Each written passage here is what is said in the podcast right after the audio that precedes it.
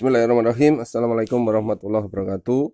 Alhamdulillahirrahmanirrahim. Wassalatu wassalamu ala nabiyina Muhammad wa ala alihi ajmain.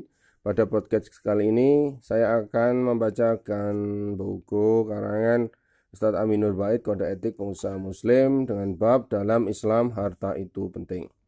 Islam sangat menghargai apa pun yang bermanfaat bagi manusia, termasuk di antaranya harta. Di antara harta bukti Islam sangat menghargai keberadaan harta bisa kita lihat dalam kajian seputar Turiyat Alham lima hal prioritas yang menjadi makosid al-syariah tujuan dasar syariah. Di antara lima hal itu adalah hifzul mal menjaga harta. Karena itu Harta dalam Islam tidak boleh disia-siakan. Saja perlu kita pahami, anjuran menghargai harta tidak sama dengan motivasi mengerjakan harta dan dunia. Bisa bisa saja seseorang mengerjakan harta namun di saat yang sama dia menggunakan harta itu untuk pemborosan yang sia-sia. Dan bahkan kebanyakan mereka yang rakus dunia, hartanya dihamburkan untuk kehidupan glamor yang sia-sia. Namun, perintah menghargai harta berarti perintah bagi Anda yang telah memilikinya dengan cara yang halal.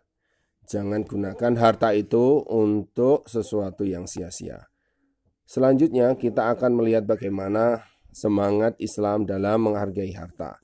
Pertama, Harta disebut al-khair. Al-khair secara bahasa artinya kebaikan. Dan ada beberapa ayat di dalam Al-Quran yang menyebutkan harta dengan sebutan al-khair. Di antaranya firman Allah, wa innahu lihubbal khairi lasyadid. Manusia itu terhadap harta sangat rakus. Quran Surat Al-Adiyat ayat 8.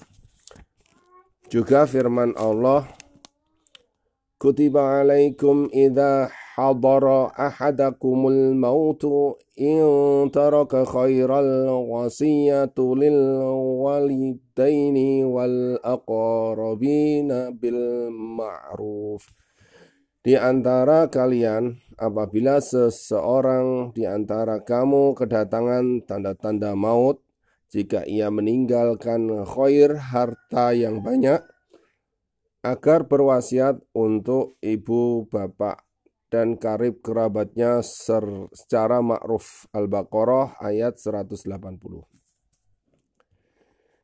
Ibnu Abdil Bar mengatakan al-khair di sini maknanya adalah harta. Tidak ada perbedaan pendapat di antara ulama dalam tafsir ini. At-Tahmid 14295.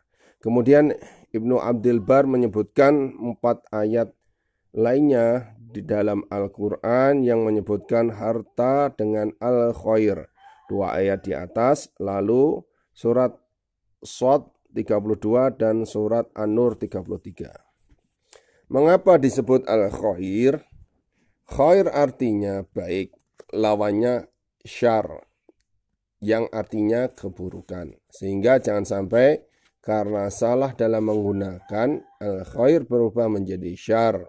Menurut Al-Hakim At-Turmudi dalam Nawadir Al-Usul dikatakan harta pada asalnya merupakan pendukung bagi para hamba untuk urusan agama mereka.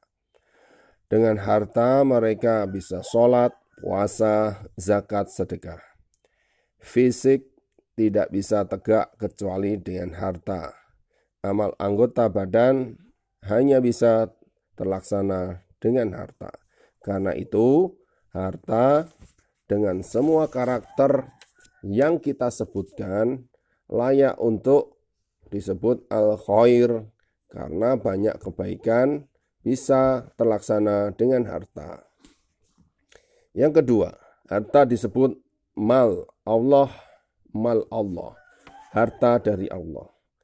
Allah perintahkan agar kita membantu orang yang membutuhkan harta, terutama budak yang ingin merdeka.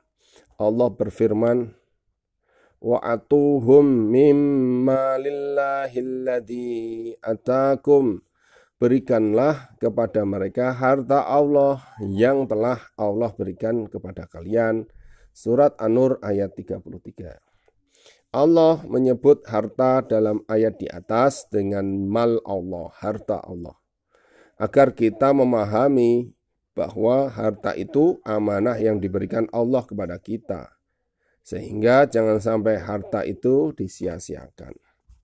Yang ketiga, orang bodoh menurut Al-Quran. Mereka yang tidak bisa menggunakan harta dengan benar. Allah melarang kita memberikan harta kepada orang bodoh meskipun itu pemiliknya. Sehingga bagi orang bodoh, harta itu harus ada yang menjaganya. Allah berfirman, "Wala tu'tus sufaha'a amwalukum ja'alallahu lakum qiyaman warzuquhum fiha." Janganlah kamu serahkan kepada orang-orang bodoh harta mereka yang ada dalam kekuasaanmu yang dijadikan Allah sebagai pokok kehidupan. Berikan mereka belanja dan pakaian dari hasil harta itu. Surat An-Nisa ayat 5. Disebut sufaha bodoh karena belum sempurna akalnya. Mereka adalah orang yang tidak bisa menggunakan harta dengan benar, sehingga orang kaya yang tidak bisa menggunakan harta dengan benar, dia termasuk kategori orang bodoh menurut Al-Quran. Yang keempat, larangan israf dan tabzir. Allah menyebutkan pelaku tabzir sebagai temannya syaitan. Dan Allah tidak mencintai orang yang suka israf, boros. Allah berfirman, "Wala tubadzar tabdira." Innal mubadzarina kanu ikhwana syayatin. Janganlah melakukan tindakan tabzir, sesungguhnya para mubazir itu temannya syaitan. Surat Al-Isra 2 ayat 26 sampai 27. Allah juga berfirman, "Wala tusrifu innahu la yuhibbul musrifin." Janganlah bersikap boros, sesungguhnya Allah tidak mencintai orang yang boros. Quran Surat Al-An'am ayat 141. Apa beda israf boros dengan tabzir? Kesimpulan Ibnu Abidin menyebutkan israf menggunakan harta untuk sesuatu yang benar, namun melebihi batas yang dibenarkan. Sedangkan tadzir menggunakan harta untuk sesuatu yang tidak benar.